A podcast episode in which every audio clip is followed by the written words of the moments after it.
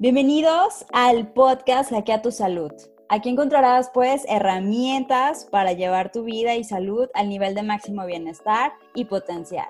Hoy tengo el gusto de presentarles a una hacker de salud, la doctora Claudia Unot. Bienvenida, doctora. Mucho gusto, un honor que esté aquí. Ay, muchísimas gracias, Paulina, por la invitación. En verdad, me da mucho gusto estar aquí contigo y con todo tu audiencia también. muchas gracias. Pues les platico un poco de la gran trayectoria de la doctora Claudia. Ella estudió en King College London, además tiene una maestría en nutrición humana con orientación en materno infantil y doctorado en comportamiento alimentario, un tema muy interesante, en la University College London. Nutróloga certificada, además fue presidente del capítulo de Guadalajara, coordinadora de maestrías, programas educativos y además es eh, pues muy interesante. Bienvenida doctora otra vez. Vamos a platicar acerca de apetito, saber qué apetito tienes y qué es lo que te determina que elijas ciertos alimentos.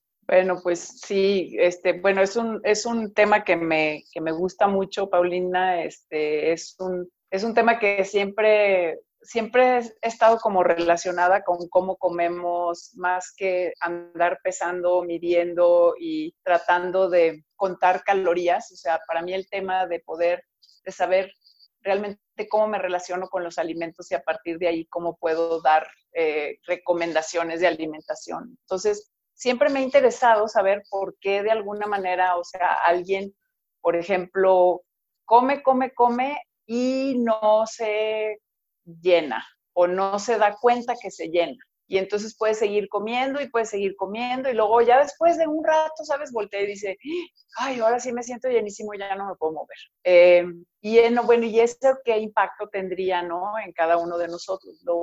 No sé si se han dado cuenta que hay gente que, por ejemplo, come súper rápido, súper, súper rápido y entonces come, come, no disfruta de los alimentos, nunca se siente así como no se detiene ni siquiera a pensar ni qué comió, ni es más, ni se acuerda, ¿verdad? Casi, casi le preguntas qué comiste y hasta dificultades tiene, ¿verdad? Porque por lo rápido que comió.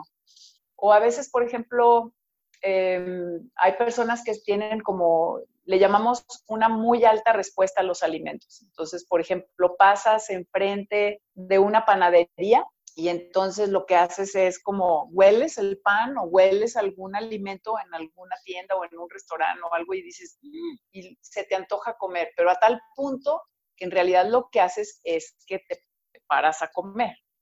Entonces, o sea, te, te paras, te metes a la panadería y te compras un pan, que no tiene nada de malo si esto pues lo hicieras en realidad, o sea, pues no todo el tiempo, pero si te imaginas que eh, yendo a trabajar o bajándote del camión o de tu coche al consultorio o de tu coche a tu, a tu casa o algo, no, o sea, en algún espacio de un trayecto hay una panadería, por ejemplo, y todos los días vas a pasar por ahí y todos los días en tu lugar de trabajo, sabes, hay hay algo rico, que huele rico, que se te antoja, eso es parte como de, digamos, del ambiente que nos hace, pues, comer de una manera diferente. Entonces, lo que, una de las cosas ahorita que se hablan mucho en los temas de obesidad es cómo influye, pues, el medio ambiente sobre nuestros genes, ¿no? Y sobre nuestras formas de comer. Entonces, estas formas que les estoy comentando de, de cómo comemos, son formas que nosotros heredamos pues de nuestros padres. Entonces, si, si de por sí ya tienes como ese, ese fenotipo, pues, este, si tú, por ejemplo, presentas una forma de comer que sea em, muy, o sea, es muy ávida, o sea, que tengas esta manera, estas ganas de estar comiendo, que no te llenas nunca o que comes muy rápido o que eres un comedor emocional. Y si tú tienes estos rasgos, pues, del apetito que le llamamos, que son estas formas de comer desde que estás como muy chico, desde que, desde que naces, si estás inmerso en un ambiente, en un ambiente muy obesogénico, eh, como en el que estamos inmersos aquí en México, pues de una forma, ¿sabes? O sea, en todos eh, lados. En todos lados. en, todos lados hay una tiendita, hay un puesto, hay un señor vendiendo algo de comer, hay un, este, ¿sabes? Una tienda de la esquina. Deja tú, no es ni el súper ni, ni nada, o sea, es, así es, ¿no? O sea, yo cuando estaba chica, pues no comías entre comidas, ¿sabes? No comías entre comidas porque pues no había, o sea, en la mañana tal vez te llevabas el lonche a la escuela, pero en la tarde no como, o sea, era la comida y luego la cena, no era voy a la tiendita, compro dulces o, o pasó un señor vendiendo algo, todo el tiempo estamos expuestos, ¿no? Eh, yo trabajo ahí en la, en la Universidad de Guadalajara y, estamos ahí sentados a veces trabajando con los alumnos, por ejemplo, así nada más entre clase y clase en una butaca o algo y cada cinco minutos alguien pasa vendiéndote algo de comer. Es, es muy impresionante. Entonces, si tienes toda esta tendencia, pues, a, a, comer así. Y luego de pasada, el mundo entero, o sea, te está pasando comida por enfrente de las narices, pues claro que por supuesto que, que pues la tendencia sería comer. Y el problema es que entonces posiblemente es, esta tendencia a comer de estas maneras te podría llevar a, ganar, a subir de peso. O sea, no, aquí tampoco estoy diciendo lo que todo el mundo piensa, ¿no? Ay, es que obesidad es igual a, es flojo y no hace nada y come demasiado. Come demasiado. Eso tampoco es el tema, ¿no? O sea, no estamos diciendo esto podría llevarte en un momento dado junto con toda una serie de factores de riesgo, pues, porque la obesidad es un problema multifactorial y no, y, debemos de dejar de echarle la culpa tanto como nutriólogos y profesionales de la salud, nada más al peso y nada más a, la comida, porque son muchos otros factores, ¿no? O sea, si naciste por cesárea, si fuiste el hijo número uno o el tres, o sea, si te dieron lactancia materna, todos esos factores juegan un, papel también importante en el desarrollo de la obesidad. Entonces, no podemos nada más ser como tan simplistas ya, porque entonces también lo que hacemos nosotros al decir eso como nutriólogos, le estamos diciendo a las personas, ven con nosotros, nosotros te vamos a ayudar, porque mira, te pesamos, te medimos, te damos una dietita y ya con eso todos tus problemas se te van a resolver. Y que ha sido algo que pues tenemos esa imagen los nutriólogos, ¿no? Que se ha generado que solamente ayudamos a que bajen de peso. Todo esto mismo, pues, que se ha generado en el transcurso de los años, pues ha obligado que incluso a veces las personas, pues, están tratando de buscar eh, remedios mucho más rápidos y más sencillos, porque se le ha dado demasiado importancia solamente al peso, ¿no? Que casi lo único que les interesa es que quiero bajar 10 kilos, quiero bajar 20 kilos y luego caen en las pastillas, caen los detox y pues claro producente, ¿no? Y otros daños a la salud, incluso la autoestima, ¿no? Yo le comento eso a los Así es. Les digo, bueno, es que si tienes solamente la expectativa en tu peso, si bajas un kilo, pues ni te sientes satisfecho, pero atrás de ese kilo hay muchísimo trabajo, ¿no? Que fuiste al súper, que te levantaste a hacerte tu desayuno, que empezaste a comer más verduras. Entonces, como que es nuestra chamba ahora como nutriólogos, pues visibilizar y concientizar al paciente de todo ese trabajo que se realiza, ¿no? Y sobre todo también em, desde, desde cómo nos forman y cómo nos formaron y cómo cómo ya también vemos el, problema de, la nutrición. O sea, realmente necesitamos nutriólogos. O sea, México, hashtag México, necesita nutriólogos, definitivamente. Eh, y necesitamos abordar también, obviamente, todos los temas clínicos, individuales de cada paciente, pero necesitamos también enfocarnos en, bueno, en este caso yo a mí me toca o me gusta pues toda la parte como más eh, conductual de la alimentación. Entonces, ¿cómo puedo, aparte de mi trabajo como nutrióloga, de eh, dar eh, recomendaciones para seguir un plan de alimentación? Porque no, no comemos nutrimentos, ¿sale? O sea, no comemos proteínas y, carbohidratos o, calorías, así es y, equivalentes y medias tazas, o sea, comemos comida. Entonces necesitamos también enseñarles a las personas, o sea, a comer, no a contar. Y, y, dentro de eso también está como toda esta parte de, de, por ejemplo, de, el, de nuestro peso y, y, de cómo nos relacionamos con nuestro peso. O sea, no cabe la más mínima duda. Es, yo puedo ser una persona metabólicamente no sana con un peso bajo, como también puedo ser una persona con un peso un poco más alto que metabólicamente esté, que no tenga como ninguna disfunción metabólica.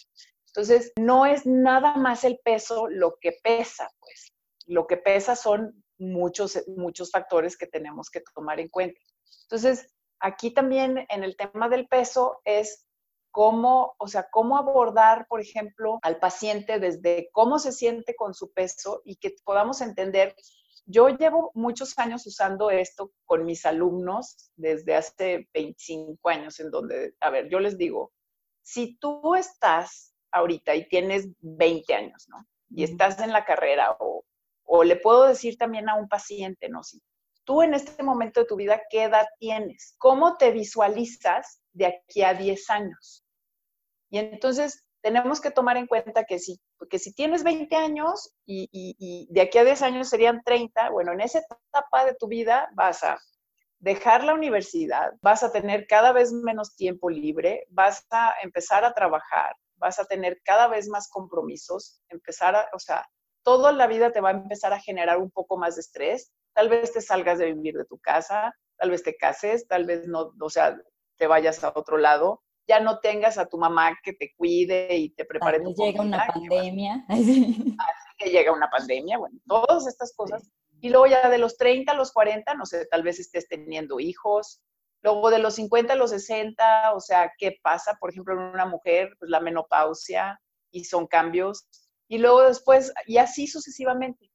Nuestra tendencia va a ser naturalmente a ir subiendo de peso, porque definitivamente va a haber, este, bueno, en este balance energético, que si es la forma más sencilla de, de explicar el peso, que acabo de decir que no era tan, que no, no es que no sea importante, pero también es importante, va a disminuir de todo, ¿sí? nuestra actividad física, así es, va a disminuir nuestra actividad física y aunque comamos lo mismo, pues vamos a requerir un poco más de ejercicio y por otro lado también hay un ajuste pues metabólico en nuestro. Y este ajuste metabólico pues también lo tenemos que tomar en cuenta, por lo cual sería como súper importante tener, vamos basando en lugar de, de, de, por ejemplo, de sentir, híjole, pues entonces voy a tener que estar en una dieta permanente el resto de mi vida, ¿verdad? Que la verdad, o sea, es que no hay nada peor que las dietas, porque te sientes así,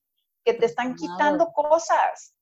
O sea, entonces somos los malos de la película porque nos quitan cosas. Entonces, es como, no comas esto y luego no comas esto porque esto es malo y luego esto también es malo y luego todo no, y no comas y no comas. A ver, espérame tantito, o sea, comer es un placer y comer es algo realmente que es eh, eh, o sea, es, es, delicioso degustar, preparar alimentos, compartir con los demás. Entonces, lo que nosotros podemos hacer es también como tratar de entender que esto no es, no es una dieta, y es una forma de vida. Tiene que ser una forma de vida. Y lo tenemos que ver de esa manera, porque si no es insostenible. Sí. Entonces, ¿Cómo le voy a hacer para tener una forma de vida que sea coherente con, conmigo misma, o sea, con, también con las, las formas que yo presento de comer y tratar de ajustarme a ellas, cambiando una serie de hábitos para que entonces puedas seguir en este patrón de alimentación saludable, sostenible durante muchos años. Sea una cosa así como, ¿sabes? Una, hay una tortura de de, de, restricción, que son las dietas. Y también lo que comento en ocasiones, así seguido, que nosotros como los humanos somos la única especie que ha olvidado cómo comer, que ha olvidado cómo respirar, que ha olvidado cómo hidratarse, ¿sí? Y cómo todo ese desapego o desfasamiento de las necesidades biológicas, ¿no? De que el saber distinguir, tengo hambre, tengo saciedad, tengo apetito, es antojo. Entonces, me encanta la forma en que usted pues aborda y toda esta metodología que utiliza para poder ayudar al paciente pues a conocerse, o sea, el explorar esta parte que como nutriólogo que porque obviamente pues no somos psicólogos, ¿verdad? Este, siempre hay, pues hay que trabajar como en equipo con los psicólogos, pero pues sí va muy de la mano, bueno, no sé si tenga razón o no, pero a mí se me hace mucho que como nos relacionamos con los alimentos, nos relacionamos con el mundo, ¿sí? Entonces, si tenemos como mucha ansiedad de comer, pues en la vida tenemos ansiedad y ante los problemas, ¿cómo, cómo reaccionamos? Entonces, algo que usted dijo en un curso que, que, tomé de apetito y saciedad, de que a veces no todo el mundo está listo, ¿verdad? Porque es como confrontarte, o sea, yo sí he tenido pacientes que me dicen, no, hombre, ni me le muevas, o sea, ya nada más dame mi hojita, la verdad, o sea, no te metes así en decirme, yo no, está bien, obviamente se respeta, pero pues sí va mucho, ¿no? El de por qué comes lo que comes, por qué haces lo que haces, o sea, ¿qué hay detrás de que te quieras comer ese chocolate? Mm, de otra vez también escuché y he visto de que si tienes una compulsión de comer, por ejemplo, el chocolate, hay algo que te marcó y estás tratando, por ejemplo, escuché el otro día de una chava que su papá había fallecido y su papá siempre le daba chocolates y ahora los comía compulsivamente. Cuando sana esa parte y se da cuenta, pues ya lo disfruta. Entonces, ¿cómo es eso? No, no quitarlo, o sea, no hay alimentos, decir, ay, está prohibido. Sencillamente poner atención en cómo te relacionas con ese alimento. Y usted habla de siete rasgos del apetito y cómo conocer qué tenemos. Mira, hablo, de siete rasgos del apetito, pero me voy unos pasos tantito anterior a eso, que sería finalmente cómo comemos y cómo nos relacionamos con los alimentos es un proceso de autoconocimiento. Y si, si tú como persona estás buscando que un nutriólogo nada más te dé una dieta y te diga así debes de comer, y aparte te diga, o sea, te, como que te imponga, porque una cosa que hacemos muchas veces y sobre todo entre más chicos estamos, ¿no? Y empezando pues más con, con nuestra carrera, entonces es como, es que yo aprendí todas estas cosas y los libros tienen una serie de recomendaciones, ¿sales? Y entonces aquí dice que debo de comer este, para pacientes, ¿verdad? Renales, este, 1200 eh, miligramos de sal, ¿sabes? Entonces, este, híjole, y la sal es pésima, entonces hay que dar recomendaciones. Entonces, a todos por parejo, ¿verdad? 1200 miligramos de sal, o sea, ¿sabes? Si alguien ha comido una dieta con 1500 miligramos de sal, sabe que es más o menos lo más insípido que hay en el mundo, ¿sale? Y no puedes nada más de imponerle a las personas que hagan las cosas porque la gente no lo va a hacer, ¿sale? O sea, la, la, persona no lo va a hacer desde ahí. La persona tiene que estar también de acuerdo y responsabilizarse de lo que está dispuesto o no a hacer.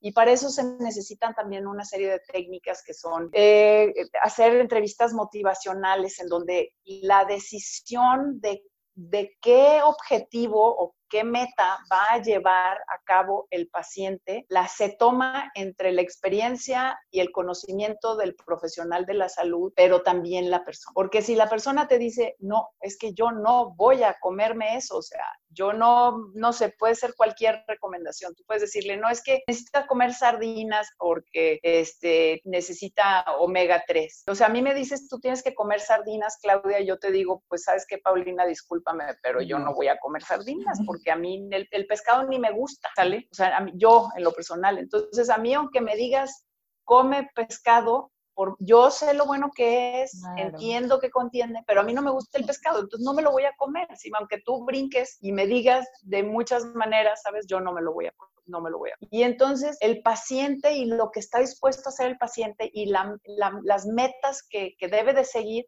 se deben de poner entre el profesional de salud y, y, la persona, pues el, el cliente o el paciente. Y entonces también usar herramientas como por ejemplo este tema que, que, bueno, a lo que yo me dedico, que es medir rasgos del apetito, te da una pauta no nada más eh, de lo que come en, en, cuanto a cantidades y vasos y tazas y tipos de alimentos, sino también ah, sobre sus características conductuales, o sea, cómo se relacionan, como decías hace rato, ¿no? Cómo se relaciona con los alimentos. Entonces, come más cuando está frente a ciertos alimentos, come menos, eh, come por situaciones emocionales, por ejemplo, por estrés, por enojo, o sea, me, tuve este problema, o sea, mi papá se murió y él me daba los chocolates y entonces no. Pero es un ejercicio de autoconocimiento, o sea, yo tengo, si si, si, si tú llenas, por ejemplo, el cuestionario eh, que, con el que yo trabajo y, y, y, te das cuenta de, de, cuáles son tus rasgos, entonces yo, te, yo puedo ver qué rasgos tienes y te puedo decir, ¿sabes qué, Paulina? Este, pues mira, eres comes demasiado rápido, entonces sería muy bueno que te tomaras un poco de tiempo, que disfrutaras del comer, que, por ejemplo, respires, ¿verdad? Entre bocado y bocado, que no comas enfrente de la televisión, porque si comes enfrente de la televisión, lo único que vas a hacer es estar comiendo y no vas a estar como haciéndote consciente pues de lo que te estás comiendo. Pero también es este cuáles son los alimentos que me hacen comer más, cuáles son los alimentos que me hacen comer menos, qué sentimientos tengo en relación a cómo y cuándo como, porque muchas veces le preguntas a las personas, y oye, ¿y cuando te comiste eso? Porque aquí estoy viendo que pues como que estabas medio ansiosa y comiste de más, por decir, o sea, ¿cómo te sentías? No, pues bien, ¿sabes? O, te contestan, o pues estaba un poco ansiosa o cansada. Y ya, ok, estabas cansada, estabas ansiosa, pero ¿y, y qué más? O sea, ¿qué te hizo sentir así? Entonces, de alguna forma, no es para todos, ¿sabes? También esto no es para todos, porque hay gente que sí quiere la dietita, que va, o sea, que quiere nada más que le digan, haz esto, esto, esto y el otro, y está dispuesta a, seguir las reglas y entonces pues va a tener éxito también. Mi experiencia es que eso cuesta más, o sea, que finalmente la gente no lo hace, o sea, lo haces tres días, ¿sabes? Y luego ya la botas y luego después tú como nutriólogo te sientes súper frustrado porque entonces no regresó contigo, entonces piensas, ¿verdad? Porque aparte este, piensas que híjoles, es porque soy mala, ¿verdad? O sea, y dices, a ver, no, espérame tantito, ¿no? Ni tiene que ver con que eres ni mala ni nada, nada más tiene que ver con el hecho de que finalmente estamos ante una situación de, que no sabemos ni siquiera qué, cómo, cuándo y por qué escogemos los alimentos que escogemos, ¿no? Y los escogemos impulsivamente y si yo, por ejemplo, no me detengo a, darme cuenta que como, pues, y, y, si yo tengo esta compulsión o respuesta a los alimentos muy alta, pues lo que va a pasar es que claro que me voy a comer el panquecito, luego el dulce, luego el lonche y todo, de los de, en ese espacio que yo estaba nada más, por ejemplo, ahí pues platicando con mis alumnos sobre un proyecto que estamos haciendo. ¿Por qué? Porque, porque está desfilando la comida enfrente de mí. Pero si me regreso a este, a, este brinco, ¿sabes? De cada 10 años, pues, ¿no? De que cuál es el peso que yo quiero tener de aquí a los próximos 10 años como una meta. Entonces, ¿qué tendría que hacer yo para tener una alimentación, digamos, saludable. Entonces, claro que va a ser como muy importante cuidar como la base de lo que sería una alimentación saludable, como que la mitad de mi plato de menos sea de verduras, ¿verdad? Y un poco de frutas. Que una cuarta parte del plato tenga alguna forma de proteína, ya sea un poco de carne, este, nueces, este tipo de cosas. Y que el otro cuarto del plato sea tenga más o menos este, algún tipo de carbohidrato como arroz, eh, quinoa o algo así, pues, o, una tortilla o papa o algo, pero que eh, haga yo esta combinación también saludable y que lo acompañe de agua natural y que no esté comiendo alimentos ultraprocesados y que también tenga como grasas saludables, en donde estoy comiendo cosas como el aguacate, que es aparte muy mexicano, mm. nueces, este tipo de cosas, ¿no?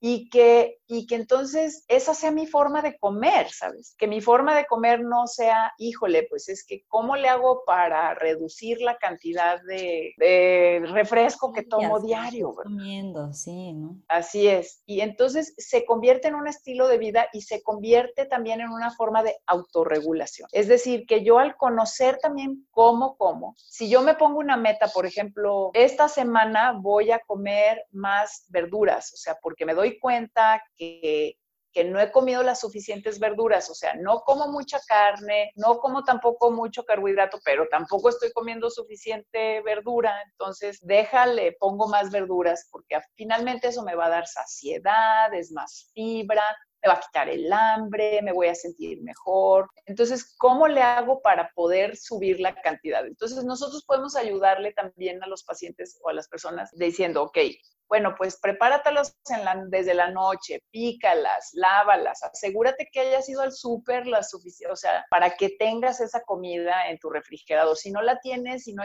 tienes fresca, bueno, congelada, pero para que la estés metiendo, por ejemplo, a tus preparaciones, etcétera. O sea, que nosotros hagamos una planeación, o sea, que la planeación sea parte de nuestra forma de comer, que sea es básico, ¿no? Y entonces si yo planeo mis, este, cómo, cómo voy comiendo, de alguna forma en, a, la vuelta y voy monitoreando, ¿no? Entonces todas las semanas voy diciendo, ok, todos los días, a ver, yo quedé que me iba a comer dos tazas de verdura el día de hoy, entonces, o toda esta semana, durante los próximos 15 días, porque las metas tienen que ser medibles, o sea, tienen que tener como tiempo, o sea, cantidad y tiempo. Entonces, ¿cuánto me voy a comer?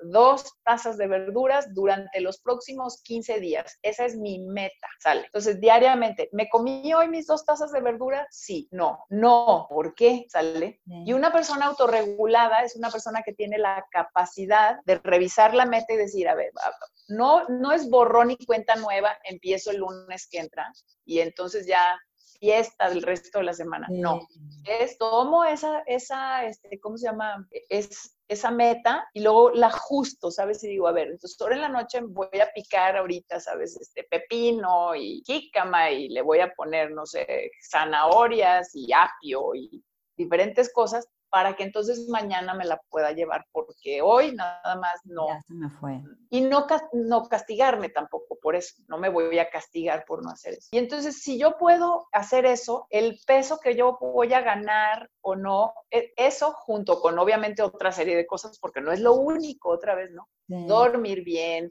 tratar de bajarle al estrés, bajarle al consumo de alcohol, baja este, este hacer actividad física, o sea, toda una serie de recomendaciones pues para una salud adecuada, integral, este, eso sí me va, o sea, y para todas esas cosas puedo ir haciendo mis pequeñas metas. Y para mi gusto, pues, eso es una manera muchísimo más integral y saludable de comer y de mantener mi salud que el voy a sentarme a, pesar y a medir, ¿sabes? Media taza de algo, porque bueno, yo la última vez que pesé y medí cosas fue ahora en la mañana, pero para ponerle a la masa madre del pan que estoy elaborando, ¿sí me entiendes? No porque yo me vaya, o no. Medir un cuarto de taza de arroz, así. No, no, no, no, no, no, no, o sea, se me hace, o sea, se me hace que alguien me está quitando el placer de la vida. ¿sí? No, no, me voy a servir cuatro tazas de arroz, pero tampoco, o sea, no, tampoco no me voy a comer media taza de arroz, ¿sabes? Porque es que como que no, no, no, no, pues no, sabe a nada. Eh, eh, voy, es, o sea, y entonces puedo trabajar con, con, o sea, con mi nutriólogo a que me ayude a generar estas metas, no a que me calcule una dieta para, porque todo lo que me interesa es bajar de peso y bajar de peso y bajar de peso. Entonces, yo creo que la pregunta, o sea, lo que nosotros tenemos que hacer, obviamente no con una persona que haya subido mucho de peso, y que el tema no sería obsesionarme por bajar, sino tratar de mantenerme en donde estoy. Sí, tratar de eh, ganar salud es lo importante. Así es, ¿no? Entonces, el hackeo aquí es realmente como romper un montón de paradigmas, ¿no? Porque es, no es, ay, este, ni como tazas, ni como, ay, es que dime cuántos gramos de proteína me voy a comer, o sea, o me tengo que comer, a ver, sí. espérame tantito, no, no es contar, no es así obsesionarse, es, a ver, ¿cómo puedo ir, este, ajustando los alimentos, cómo me puedo ir yo dándome cuenta de cómo me relaciono con los alimentos. Esa, mm. esa palabra me parece súper importante.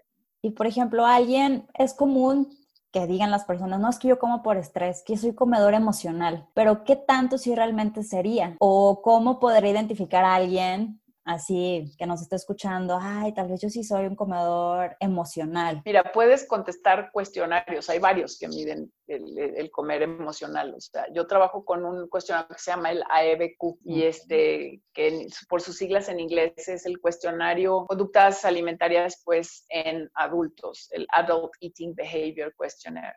Y mide alimenta sobre alimentación emocional. Entonces, mide tanto sobre alimentación emocional como subalimentación emocional, porque hay quien les da por no comer cuando tienen, o sea, sabes, me terminó el, hay quien me terminó el novio, como muchísimo, y hay quien me terminó el novio, no como.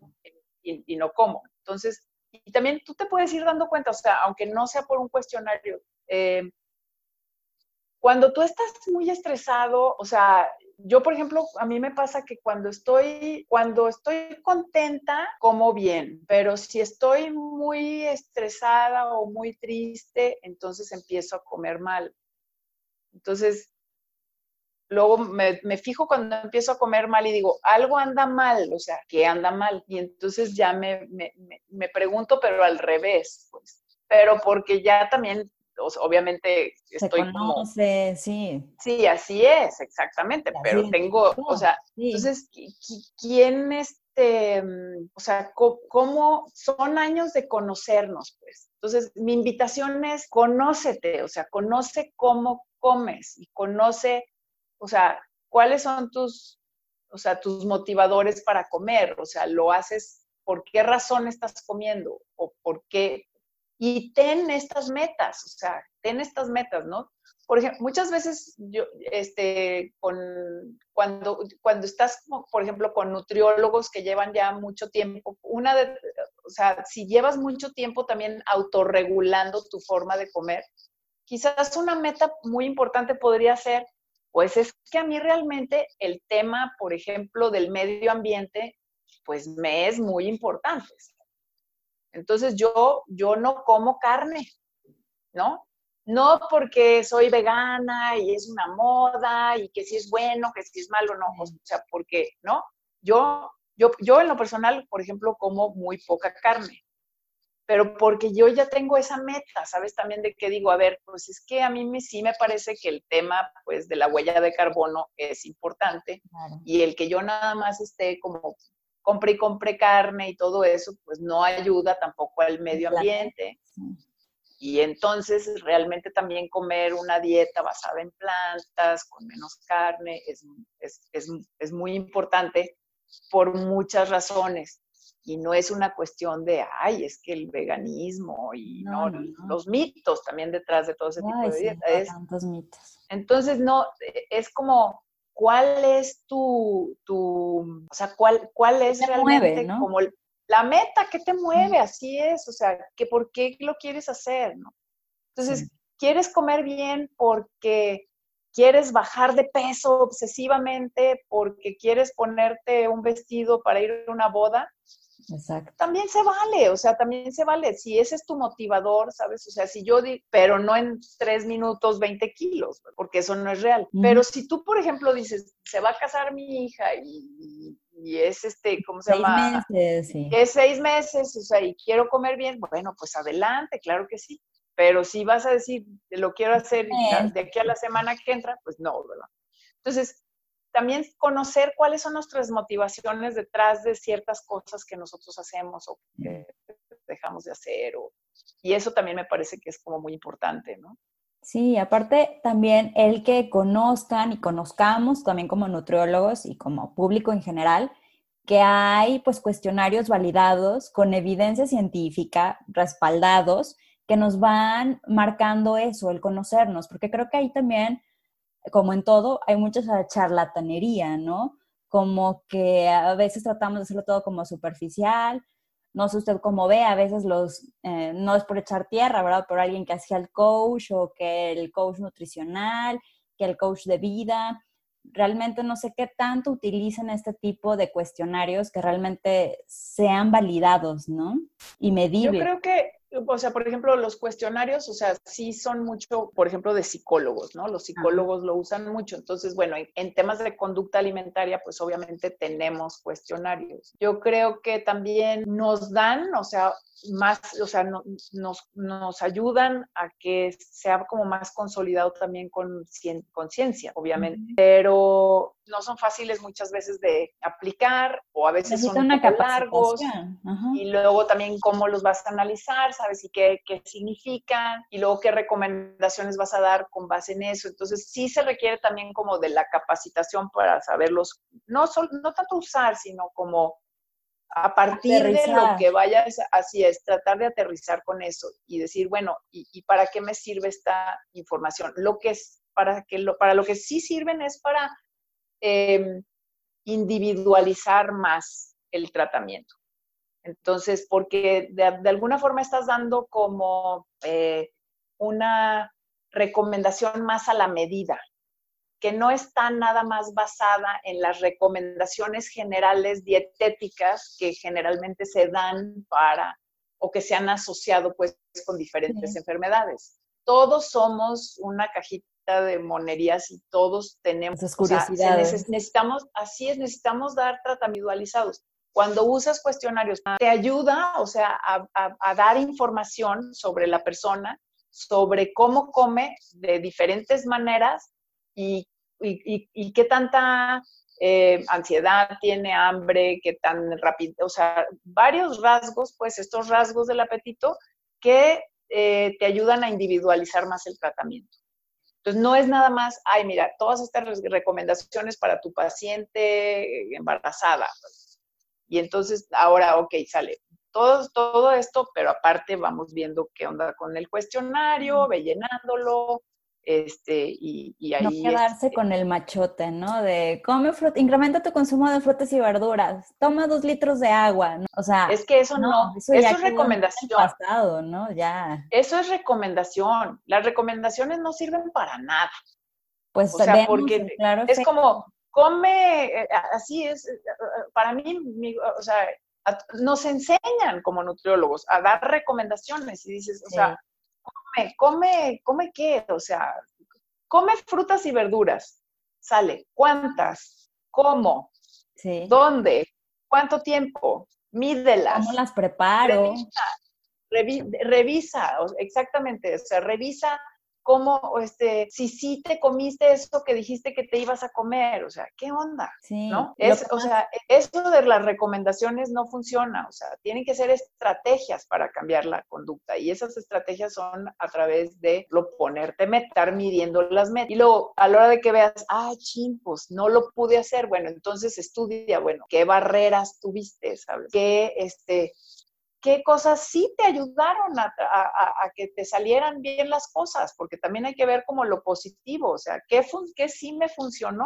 Ok, entonces vámonos sobre lo positivo, no siempre lo negativo. No, eso no, no te lo puedes comer, eso, este, porque si no, o sea, somos los ogros de la película y, y, aparte los ogros que quieren todo el mundo que hagamos milagros, ¿verdad? Y pues no es, no es eso, o sea, son formas de comer, son hábitos, eh, que, que, se logran a través del reforzamiento de la continuación, pues, de las, la repetición de ciertas cosas que hagamos. Entonces, no se hace un hábito en 21 días, no es cierto, sale más o menos un promedio como entre de 60 y 90 días. Entonces, tendrías que estarlo haciendo durante tres meses. Ahorita te deberías estar preguntando como qué diablos fueron, cuáles fueron de año nuevo que hiciste Los al propósitos. principio propósitos, o sea, porque esos propósitos de año nuevo, como para el 2 de febrero, ya los rompiste con el Día de la Candelaria.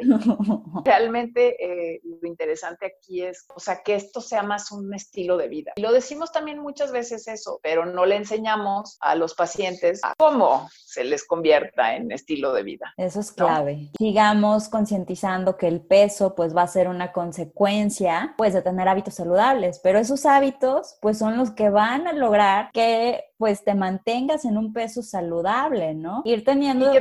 que tampoco, yo me vaya, a, o sea, que sea, mi, mi objetivo sea cuánto voy a pesar, porque si ese va a ser nuestro objetivo, o sea, ya vamos perdiendo de entrada, porque es difícil, o sea, es difícil lograr eh, bajar de peso cuando uno te... Y también porque, como los, les había dicho antes, o sea, va a cambiar nuestro peso conforme vayamos como cambiando de décadas. Entonces... Este, debe de quedar muy claro, aceptar los cambios. ¿Cómo voy a hacer este tipo de cambios?